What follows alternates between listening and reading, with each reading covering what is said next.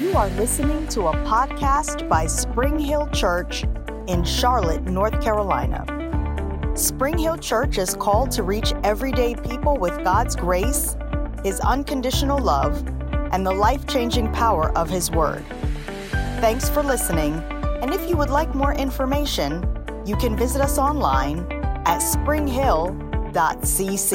We're going to have a great time in the Word of God today. Did you come ready to receive from the Word and by the Holy Ghost? And uh, I want you to just keep an attitude of faith and believe God. I uh, let me say this before we get into the message and the things that we're talking about. So I alluded to this last week, but the things that we're talking about uh, as far as love is concerned. And by the way, this is week number three in our series called "Love Never Fails." Uh, I never apologize and never will apologize for preaching on this subject in particular uh, as often as I can. Now, it's been a couple of years since we've talked about it, but um, you know, you, you just can't exhaust this subject, just like faith and, and some of the other things in the Bible. But I believe this one, this subject, the love of God, is near and dear to the Father's heart. He wants us to have a revelation of His love. And so I believe that you, you can't really talk about it too much. So, as I encouraged you last week, don't allow yourself, if we talk about some things that we've talked about before, don't allow yourself to uh, maybe tune it out because I've heard that before. No, just say, I'm, I'm believing God that yes, I might have heard some of this content before, but I'm going to get something new out of it. Amen? Will you, look, will you believe with me for that?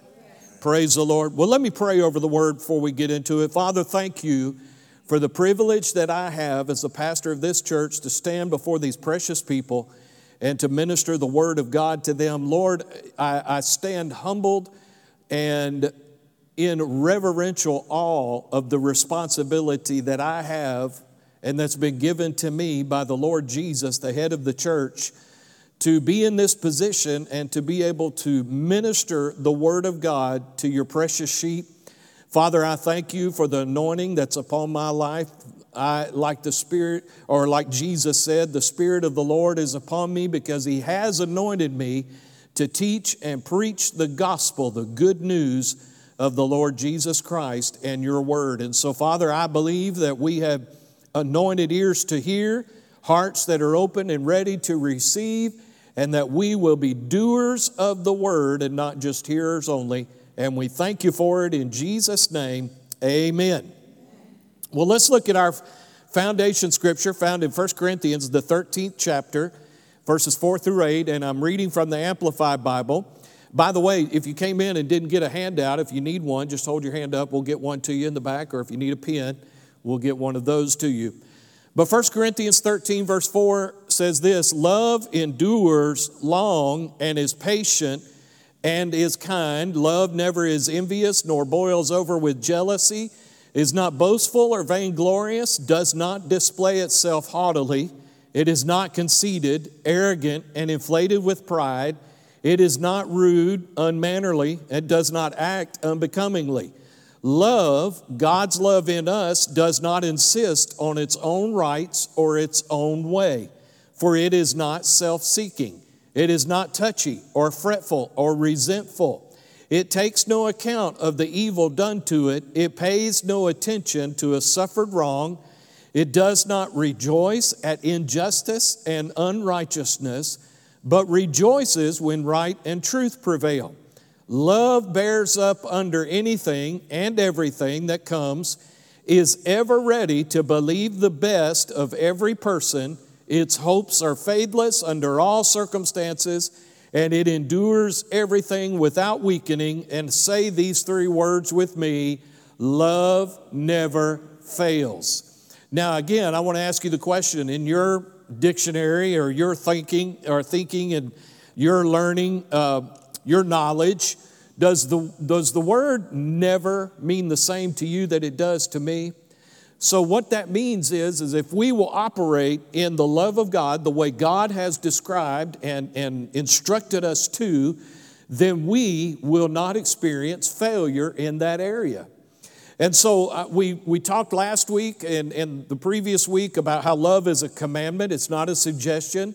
We read John, the 13th chapter, and the 34th and 35th verse, where Jesus said, A new commandment I give to you. I didn't put it in your notes this week, but you can refer back to it. But he said, A new commandment I give to you that you love one another as I have loved you. So these are the standards. This in 1 Corinthians, the 13th chapter, and then what Jesus told us in, in John, the 13th chapter, that we are to love one another as he has loved us. These are the standards of love. So, by the way, this is not a suggestion, this is a commandment that the head of the church, the Lord Jesus Christ, gave to us for us to obey and to do and to fulfill it. So I don't know about you, but when I see something that Jesus instructs me to do, I want to say, and I believe you do as well, Lord, yes, sir, whatever you want in my life, that's what I will do. So we're making the decision, and if we haven't already, that we're going to walk in the love of God. Amen. Now, I want to ask you some questions. Anybody in here ever been offended or hurt? Okay, I think that's pretty much all of us. Been hurt by a friend, hurt by a sibling, hurt by a spouse, hurt on your job, hurt by some other family member. Anybody been hurt in church before? Okay, well, listen, if you've been a part of a church, I don't care how perfect you think that church is, it was no longer perfect when you showed up. That's a joke, I'm just teasing. But it really is the truth. There is no such thing as a perfect church. And uh, sometimes in church, um, you know, and this isn't a sermon about church attendance and church membership and all of that, but there used to be, when I was a little boy, uh, some commercials that ran uh, on television that were actually sponsored by the government, uh, the ad council, that said, Attend the church of your choice. Well, I knew what they were trying to say, and they meant well, but that's actually, actually unscriptural. You do not have the right to attend the church of your choice. The Bible says that Jesus sets members in the church as it pleases Him. So, what we have a responsibility to do as believers is to find out where are we supposed to be. And then we're supposed to get connected there and get plugged in there and be a part of that local church. And I trust and, and surely hope and believe that you all are sitting in this room today because you are assigned to be here. And so when you're assigned in a place, you know, and you are uh, there because you know God wants you to be there, something like offense is not that big of a deal. Okay? You learn how to let those things roll off your back. And uh, because listen, I'm human. I am, please don't put me up on a pedestal. I am, it is possible that I may say or do anything unintentionally, of course, but may say or do something that might bother you or offend you. I don't mean to, but you can't, eh, if this is where your assignment is, I'm sorry, but you don't have the right to get upset and leave just because you got offended. Now, let me qualify that.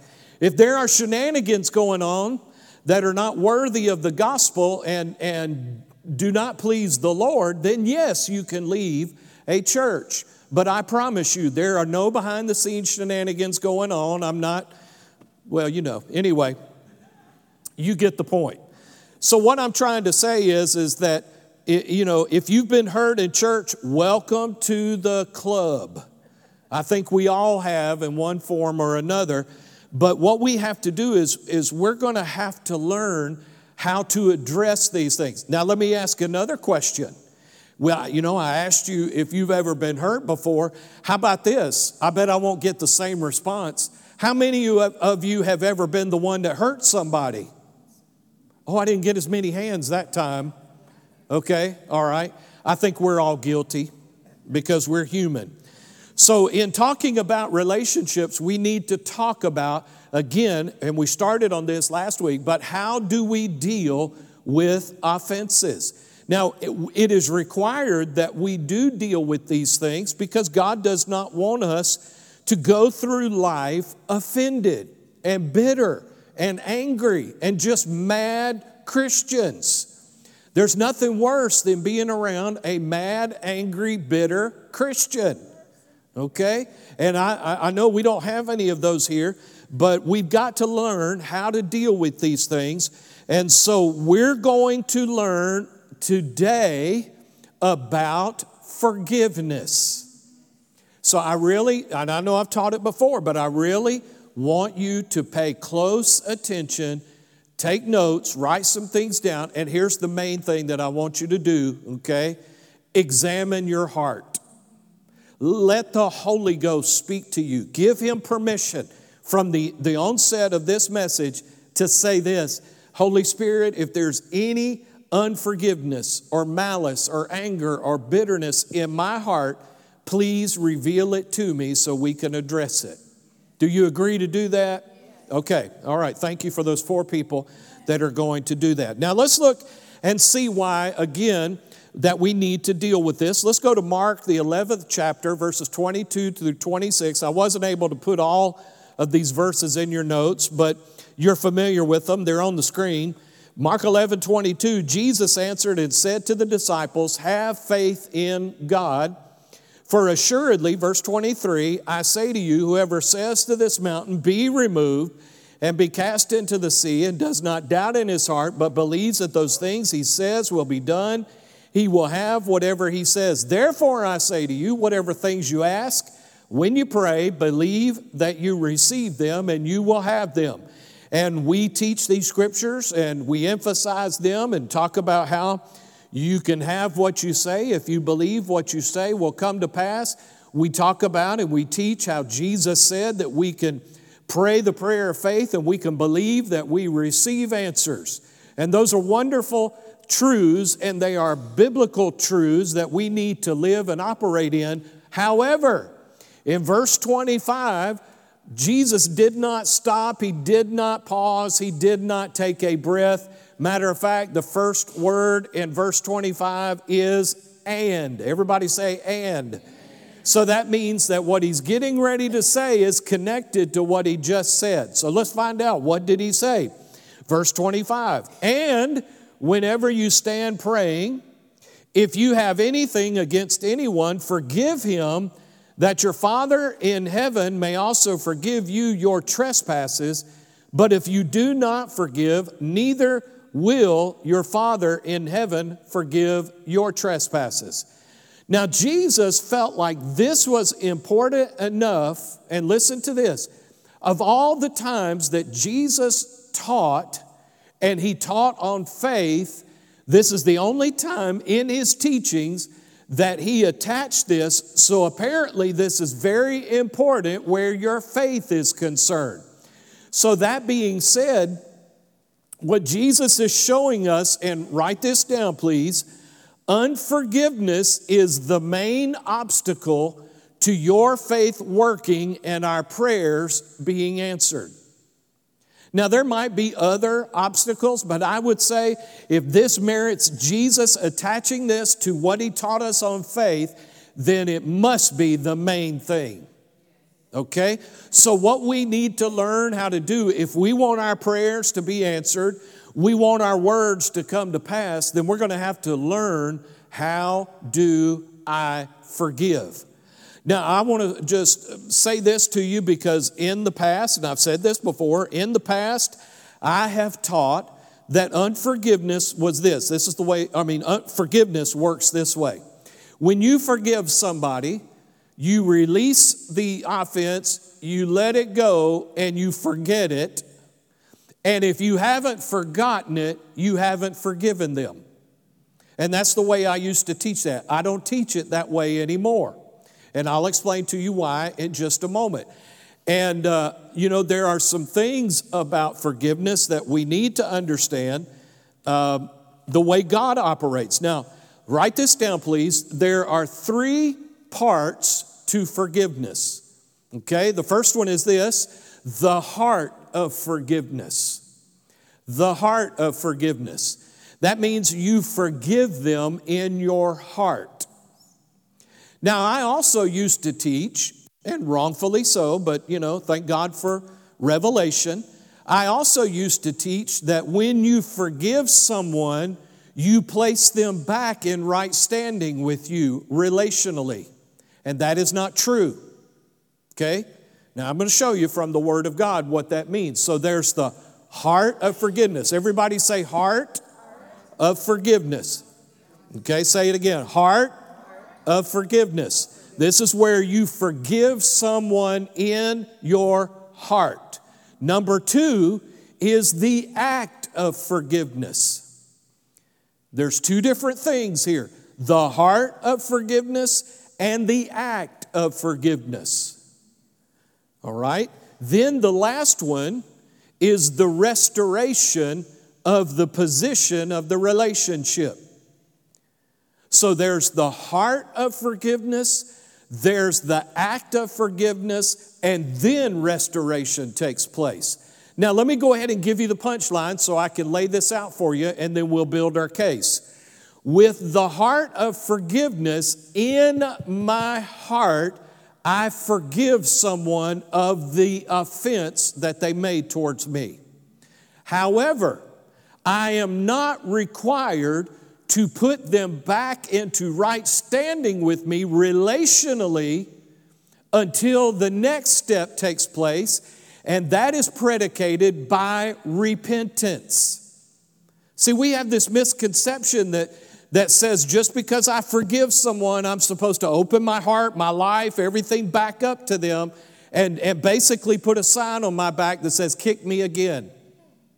And that's not the way we're supposed to live, nor is that the way that Jesus taught us to forgive.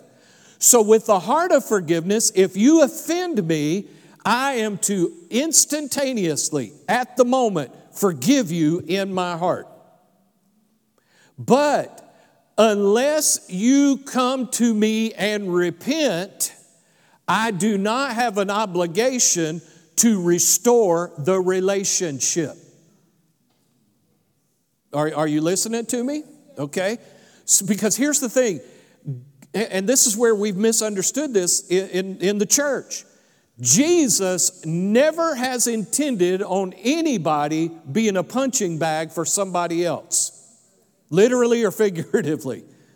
Nor has he said to you, now somebody said, well, Pastor, what about where he said, turn the other cheek? Totally different subject. If you read in Matthew 6 and 7, where he's doing the Sermon on the Mount and he teaches about turning the other cheek, you have to put it into context. And he is talking to his disciples about ministry. As a minister, I do not need to defend myself. And if somebody tries to uh, sue me for something, whatever it might be, Jesus said, if they want your coat, give it to them. That's a minister. That's not every believer. Are you listening to me?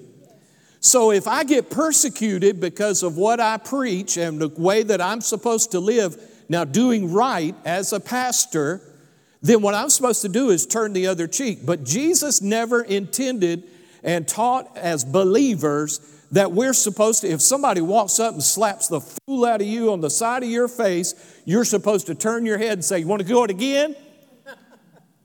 that is not what Jesus was teaching. However, that's what we've implied and taught from the pulpit in the body of Christ, and that's not what he was teaching at all. So the process of forgiveness is if you offend me, I release that offense in my heart. Okay, but if you choose not to repent of the offense and how you wronged me, then I'm not obligated to restore that relationship. Now, I'm going to explain this to you. Are, are you tracking with me? Okay, listen to me. So let's look at it from God's viewpoint. God is the model of these three parts right here. So let's look at it from God's viewpoint. So here's the first thing write this down, please. When Jesus died for us, he died for all. Can we agree on that? okay, you know that when Jesus died on the cross, uh, you know, he didn't just pay the price for those sinners who were alive at that time. No, he paid the price for all mankind. He died for us all once and for all. But what I want us to see is well, let's look at a couple of scriptures. Verse uh, Romans chapter 5, verse 12. When Adam sinned, this is the new living, sin entered the world. Adam's sin brought death, so death spread to everyone, for everyone sinned. Can I say this to you? So let me turn or just replace a word. When Adam sinned, offense entered the world. Adam's offense brought death, so offense spread to everyone, for everyone offended God. Okay? All right? Why? Because God is holy and Adam messed up. Let's drop down in that same chapter to verse 18. Yes, Adam's offense brings condemnation for everyone, but look at this. But Christ, one act of righteousness, brings a right relationship with God and new life for everyone. Okay? So we can agree that because of Adam's sin, sin and death spread to everybody. But because Jesus came and paid the price, this scripture says a right relationship with God and new life is available for everyone. Okay, Do, can we agree on that? All right.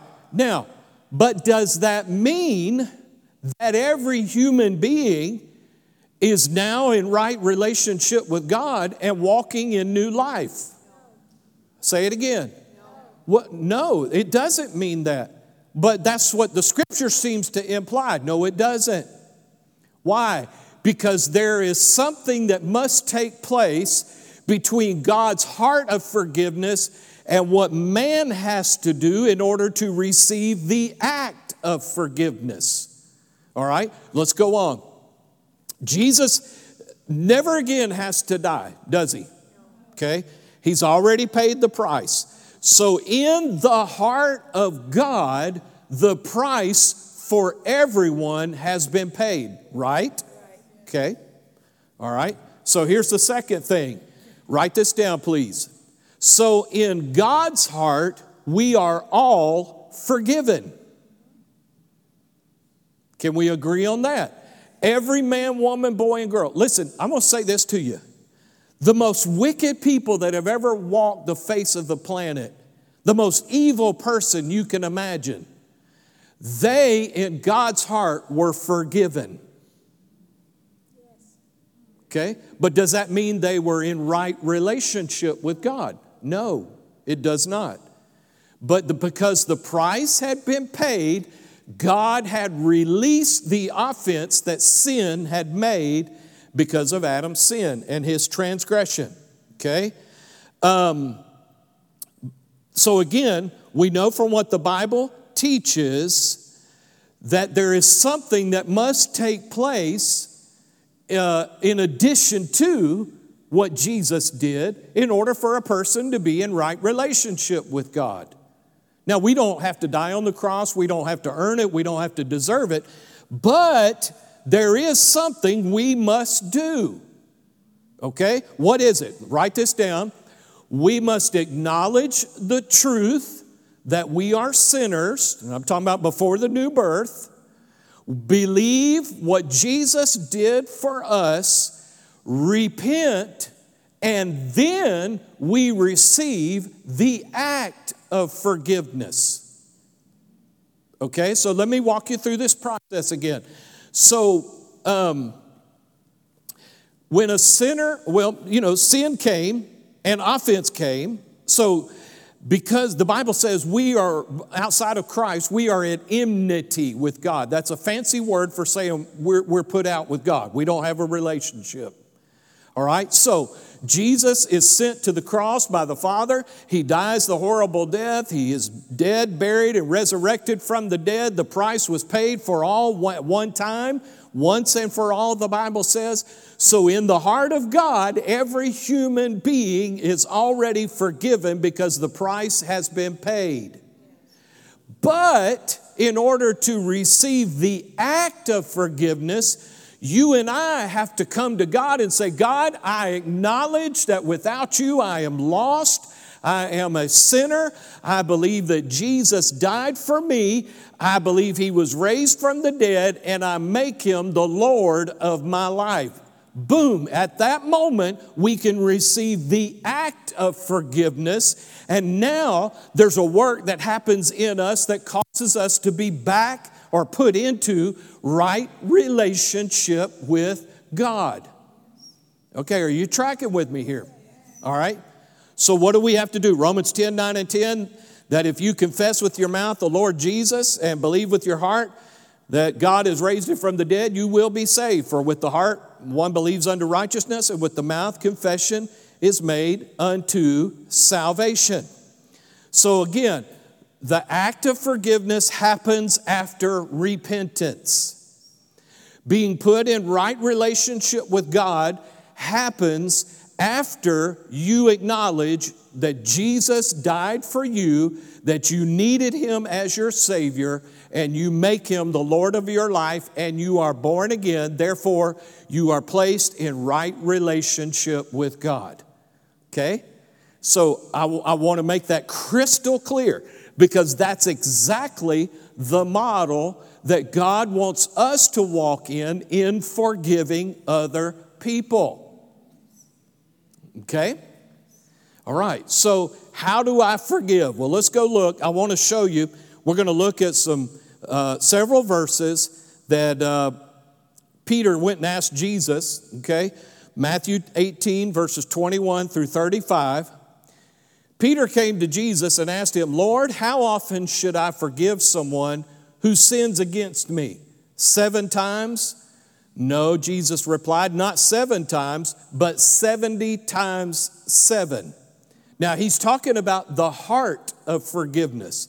So, if someone, hopefully you don't have anybody in your life that's offending you that much in one day, but if you do, in your heart, you are supposed to forgive them 490 times in one day. And then Jesus gives a parable. He says, Therefore, the kingdom of heaven can be, be compared to a king who decided to bring his accounts up to date with servants who had borrowed money from him. In the process, one of his debtors was brought in who owed him millions of dollars. He couldn't pay, so his master ordered that he be sold along with his wife and children and everything he owned to pay the debt. And that's something that they did in that day. But the man fell down before his master and begged him, saying, Please be patient with me and I will pay it all. Then his master was filled with pity for him and released him and forgave his debt. Now, notice what happened. He owed the man, okay? He was in debt to the man. He came to the man and basically said, I have no way of being able to make this right. Will, you know, will you have pity on me? And so the man did. He forgave him of the debt. Verse 28 But when the man left the king, he went to a fellow servant who owed him a few thousand dollars. Now you compare that to millions of dollars. So, and I've heard some, uh, actually, it was much less than that in money of the day. So he grabbed him by the throat. This is one servant to another servant. He grabbed him by the throat and demanded instant payment. His fellow servant fell down before him and begged for a little more time. Be patient with me and I will pay it. In other words, he was repenting. But his creditor wouldn't wait. He had the man arrested and put in prison until the debt could be paid in full. When some of the other servants saw this, they were very upset. They went to the king and told him everything that had happened. Then the king called in the man that he had forgiven. Notice the terminology Jesus used and said, You evil servant, I forgave you that tremendous debt because you pleaded with me. You came and you repented. Shouldn't you have mercy on your fellow servant just as I had mercy on you? Then the angry king sent the man to prison to be tortured until he paid his entire debt. That is also something they did in that day. That's what my heavenly Father will do to you if you to refuse to forgive your brothers and sisters. Now, this is the whole key right here from your heart. Okay? Now, I want to say this to you God's not going to throw you in prison. In other words, He doesn't, um, He doesn't turn you over to Satan and say, per se, and say, uh, uh, you know, here's what I need you to do. I'm, I need you to make this guy's life a living hell because he didn't forgive his brother. No, what he does is he just steps away from your life. And as I have said to you before, one of the greatest or most serious things God could ever do to you is step away from you and leave you by yourself. Because then you're exposed to anything and everything the devil wants to bring to pass in your life. And unforgiveness will open the door for that. But my point is this this last verse that's what my heavenly Father will do to you if you refuse to forgive your brothers and sisters from your heart. So, what this tells me is this, and I'm going to explain this more in just a moment. But if they never come and repent to you, we are required in our hearts to forgive them. Do you see that? Okay. So, what do we do? Here, let me walk you through. How do I forgive? Here's the first thing you do. Number one, write this down.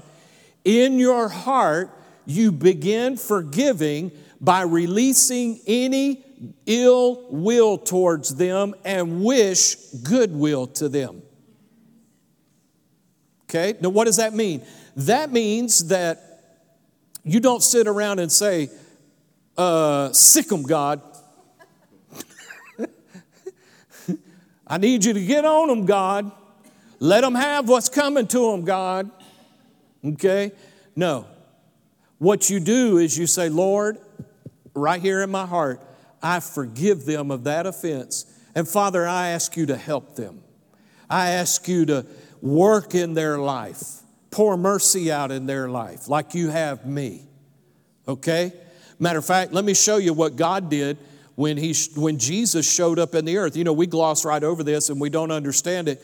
Luke chapter 2 and verse 14, when the angels showed up to the shepherds and announced the birth of Christ, notice what they said Glory to God in the highest, and on earth, peace, good will toward men. What does that mean? I, God is saying through the angels, He's declaring and saying, I am getting ready to pour out my goodwill to every human being that, has, that will ever walk the face of the earth through what my son will do. So, in God's heart, He's already in the process of forgiving humanity even before Jesus died. In other words, God's wanting goodwill towards people. God doesn't hate anybody. Now, he hates sin, and he hates what sin does to people, but he loves people. All right, so you got it so far. Okay, so in my heart, Father, I forgive them right now in the name of Jesus, and I ask you, work in their life, bless them, Father, help them in Jesus' name.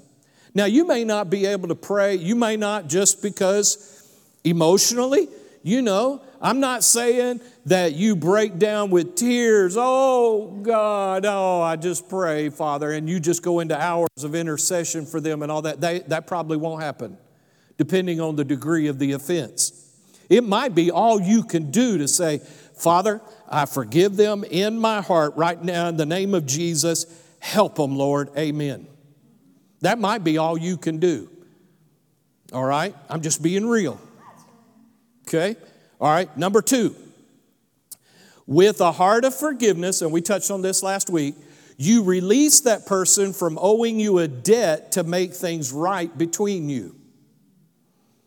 Remember, Jesus prayed, and we quoted this last week, Matthew 6. He said in the Lord's Prayer, Our Father which art in heaven, hallowed be thy name, thy kingdom come, thy will be done on earth as it is in heaven. Give us this day our daily bread. As we forgive our debtors, okay? Forgive us our debts as we forgive our debtors. Jesus actually used the terminology. And when you are offended, what happens is you feel like they owe you something. At, at the very least, and I'm sorry. Okay? That's, that's a debt. And what you have to be willing to do is release them from that debt. Father, in Jesus' name, they don't owe me anything. I release them from that debt and I forgive it. Remember the, what we just read that Jesus, the story Jesus gave us? Those debtors? I forgive them of that debt. Okay? Number three, this might be something you do many times. Again, depending on the degree of the offense. But do it until you have fully released the debt. Now, can I say this to you? Somebody that pulls out in front of you in traffic, you probably aren't going to have to work that hard to forgive them. I mean, come on, let's be real. I mean, unless they caused an accident, you know, and bad things happened and all that. But if they just pulled out in front of you and made you mad and you got offended, Lord, help them in Jesus' name. Apparently, they're in a bigger hurry than me. I forgive them. Versus, I'm talking about somebody that really does you wrong, maybe in business or you've had a family member that has done you wrong or, uh, you know, whatever the case might be. There's varying degrees of the offense. But the, and, and I would say this the greater the degree of the offense, it might be that you have to do this many times. Because here's what you, well, I me, let me requote what Jesus said, and we read it a moment ago. All right? Peter asked Jesus, Lord, how many times should I forgive someone who sins against me? Now, again, we're talking in our hearts. Seven times? Jesus said, No, not seven times, 70 times seven. Implying that there might be some, some things that happen that you get offended that might require you 490 times a day to deal with it. Okay? Because here's why, all right? Write this down. I don't know, I don't remember if I included this in your notes. I don't think I did. But there is no such thing as spiritual amnesia as much as we would like for it to happen. You remember, anybody ever seen the movie Men in Black? Okay, y'all two spiritual people, any of us heathens that have seen Men in Black? Okay. You remember that little thing that they have that they flash the people and it makes them forget the memories? See, that's what we kind of hope God would do. But that doesn't happen. Okay? Because you work real hard and you forgive them in your heart. And you forgive them in your heart. But guess what happens the next time you see that person? Somebody tell me. You remember. And your flesh wants to say, uh huh, I'm glad we in the same place. Because I'm, eh, okay, all right. That's what you want to do. All right. Why? Because there's no such thing as spiritual amnesia. When you walk in the room and there's that person, and all of a sudden those flashbacks start happening, here's what you're going to have to do Father, I have forgiven them in Jesus' name. They don't owe me anything.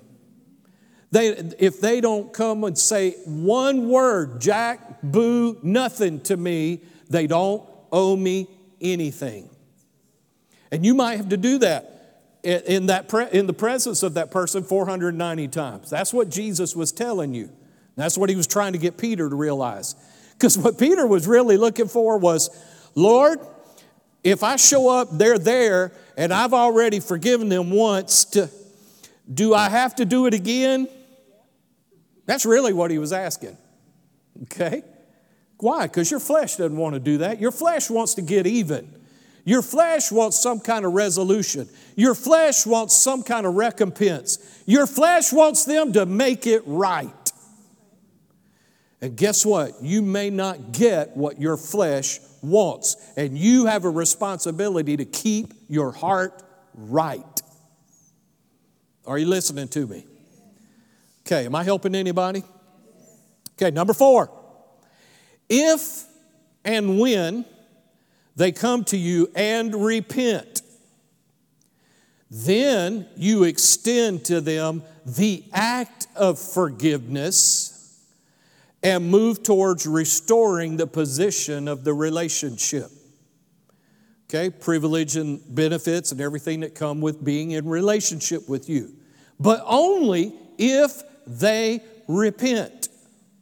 See, here's what people have thought and misunderstood.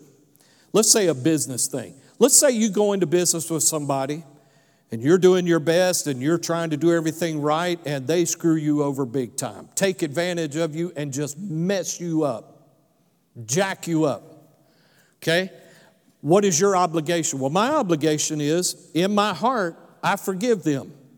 And, and I release any debt or necessity for them to come to me and make it right. Okay? So, what if they come and repent? Well, then what I have to do is I have to begin the process of, okay, you have repented, so now we can begin to try and mend the relationship. But it in no way, shape, or form means that I open myself up for you to take advantage of me again. Now, it's a shame that we would even have to talk about Christians doing stuff like that, but it happens. Okay? All right? So, how do I know if they have repented? Because words are one thing. Okay? You know, somebody can come and tell you, I'm sorry a million times. But how do you know if they're genuinely sorry? And by the way, repentance does not mean just saying, I'm sorry. Repentance means there is a change of behavior. I hope I'm helping somebody because I'm having fun preaching this, okay? Matthew chapter 3, verse 8, John the Baptist told the religious leaders when they were coming to get baptized by John, and uh, baptism at that time was a sign, an outward sign of repentance, meaning, God, I want to make this right. I want to be right with you.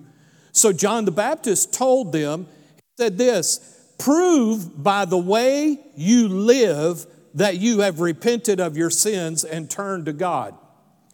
So when you have been offended and that person comes and repents to you, you are afforded the opportunity to let them prove it to you by their changed behavior. Okay? You, you as a Christian, it does not mean you immediately go back into the same level of relationship with them. I, hope I'm helping you guys. Okay? So when someone meets the qualifications in that they acknowledge the truth, repent, and show the fruits of repentance, then I must show them the act of forgiveness. Okay? Now, where bitterness comes in is when all that has taken place and I refused to let my heart back open to them. Okay? All right? Now, what happens if that never happens? Meaning, uh, they never come and say, I'm sorry, or show any kind of signs of repentance. Okay? Well, write this down. Number five, if they never repent and ask for forgiveness, then you let them go and you trust God with the outcome. You're in no, under no obligation to re engage with them. Now, there are people, um, you know, even as a, as a pastor, that, uh, you know, there are, are people, and this isn't recent, so don't try and figure out who I'm talking about that have tried to harm this church. Okay? I forgave them in my heart. But until there is repentance and I see fruit of repentance, I am in no way obligated to open this church or my ministry back up to them. Okay? And the same thing is true for you. All right? Now, are you excited? Okay. So so if they never come and never repent, never say I'm sorry, and you live out the rest of your life and you have no attempt by them to try and make it right, here's what you do. You forgive them in your heart. You release them from that debt that they owe you something, and you go on with your life. Now, here's what you do when you do that. When you forgive, and you forgive from your heart, and you refuse to hold any bitterness or anger or malice towards them, you open the door. Now, here's what, where God is so good, y'all. He will step in and make right what they did to you. He'll restore what they stole. He'll restore the damage that was caused if you allow Him to by getting or keeping forgiveness in your heart.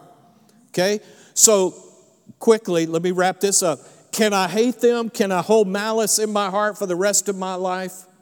Okay? What is malice? Malice is simply this the desire to see harm come to somebody because of what they did to you. Okay, that's malice. Let's look at Ephesians 4:31 in the Amplified. This pretty much sums it up. This is one of those mic drop scriptures, okay? Paul said this, "Let all bitterness and indignation and wrath, passion, rage, a bad temper, and resentment, anger or animosity, and quarreling, and if you're if you have a tendency to lean this way, brawling. You bet not be getting in any fights, okay? Clamor or contention, slander, evil speaking, abusive or blasphemous language. The reason that he, by the Holy Spirit, added that in there was because the tendency when we're offended is we want to slander people. Mm hmm. I ain't one to gossip, but you know what they did? Mm hmm. Okay? That's slander. All right? So, evil speaking, abusive, or blasphemous language be banished from you with all malice. Now, what's amazing to me is he's writing this scripture to Christians.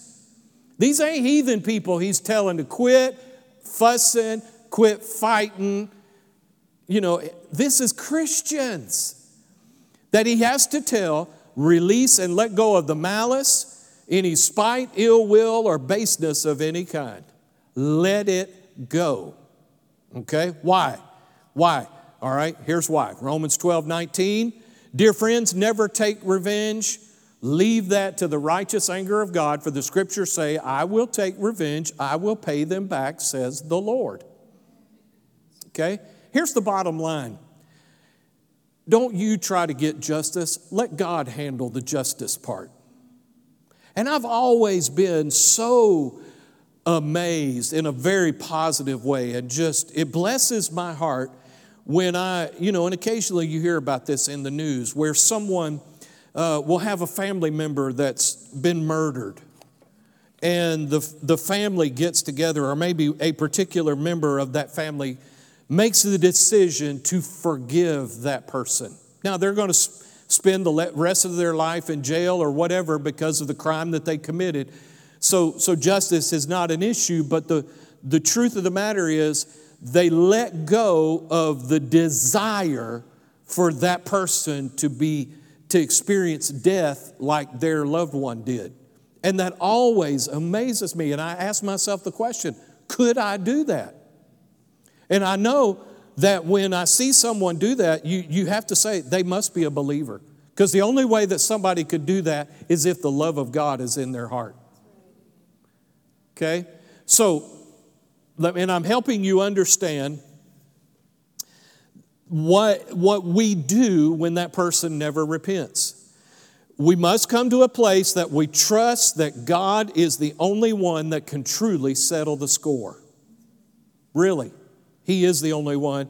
And we let go of the anger and malice and leave that justice up to Him. We walk in an attitude of forgiveness towards those people. We let go of any anger, malice, and bitterness towards them, and then leave the payback and justice up to God.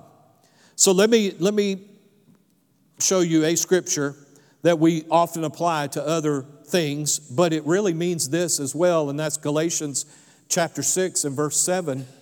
And, uh, you know, I like the New Living because it actually says it this way Don't be misled. You cannot mock the justice of God.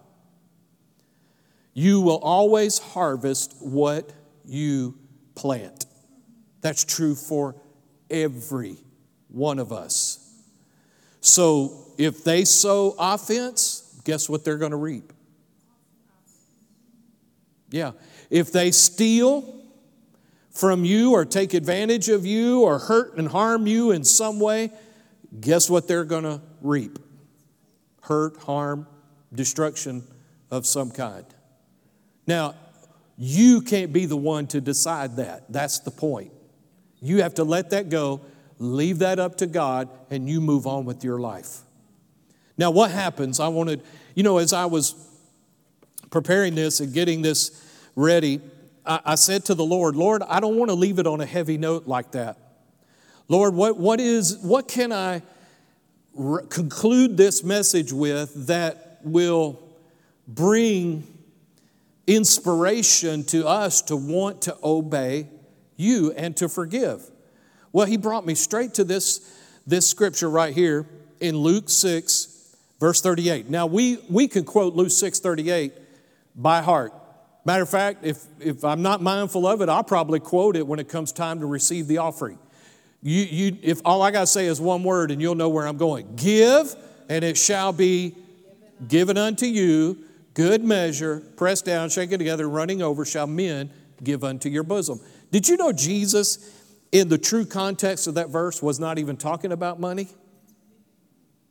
If you read it, okay, now that's us preachers, that's our favorite giving scripture, it seems to be. But Jesus wasn't even talking about money when he said that. Let me show you what he was talking about in uh, the Amplified Bible. It says this in Luke 6 37 Judge not, neither pronouncing judgment nor subjecting to censure, and you will not be judged. So, what this is saying is, you want judgment in your life? Go around judging people. Do not condemn and pronounce guilty, and you will not be condemned and pronounced guilty. Acquit and forgive. Excuse me. Release. Give up resentment. Let it drop. And look at this. What will happen? You will be acquitted and forgiven and released. Now, there was a couple of us earlier in the service when I posed those questions when I said, if you've been offended, everybody raise their hand. But if I said to you, have you ever been the one that brought offense? There was a couple of us that raised our hands. I think we all could have raised our hands. Okay? So that brings to bear the question then have you ever needed forgiveness? I'm going to ask that question again because I think you need to be honest and say it with maybe just a little more oomph and that is, have you ever needed someone, besides God, needed someone to forgive you? Maybe you said something wrong, you did something wrong, you hurt somebody's feelings, you maybe you unintentionally, you know, caused them harm in some way or form. Have you ever needed to be forgiven? Yes. Okay. All right. Then what Jesus just got through telling us was if you will acquit, forgive, and release, give up resentment and let it drop, you will be acquitted and forgiven and released. Now, what he's telling you is if you need forgiveness, sow forgiveness. Or let's flip it and let's say this sow forgiveness, and when you need forgiveness, it'll be there. Now, here's the good news God doesn't just leave it equal. Okay?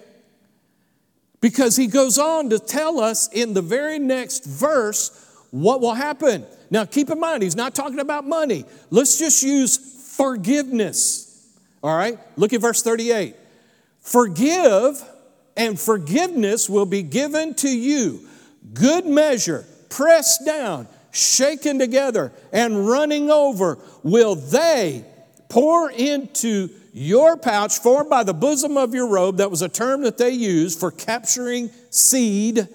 For with the measure that you deal out forgiveness, it will be measured back to you. But here's the good news if you get into a habit of doling out forgiveness every opportunity you get, God will make sure that it doesn't come back to you in equal portions. It will come back to you, good measure, pressed down, shaken together, and running over. Because there are going to be times, my brothers and sisters, when we need some running over forgiveness. And if we will sow forgiveness, God will make sure that you will harvest forgiveness. Hallelujah. I'm telling you, this is one of the most powerful things that we can get a hold of. So, all that being said, if you will walk through this process, if you get offended, forgive them in your heart. If they repent and truly mean it, and you see the fruits of their behavior and fruits of repentance in their behavior, then begin the restoration process, restoring the, that relationship. If they never repent and come to you and try and make it right, forgive them anyway and release them of that debt and move on and trust God to make it right. That's the bottom line right there. Hallelujah. Did you get anything out of this today? Praise God. Thanks once again for tuning in to the Spring Hill Church podcast. We hope that you have been blessed by today's message. If you would like more information about the church, please feel free to visit us at springhill.cc.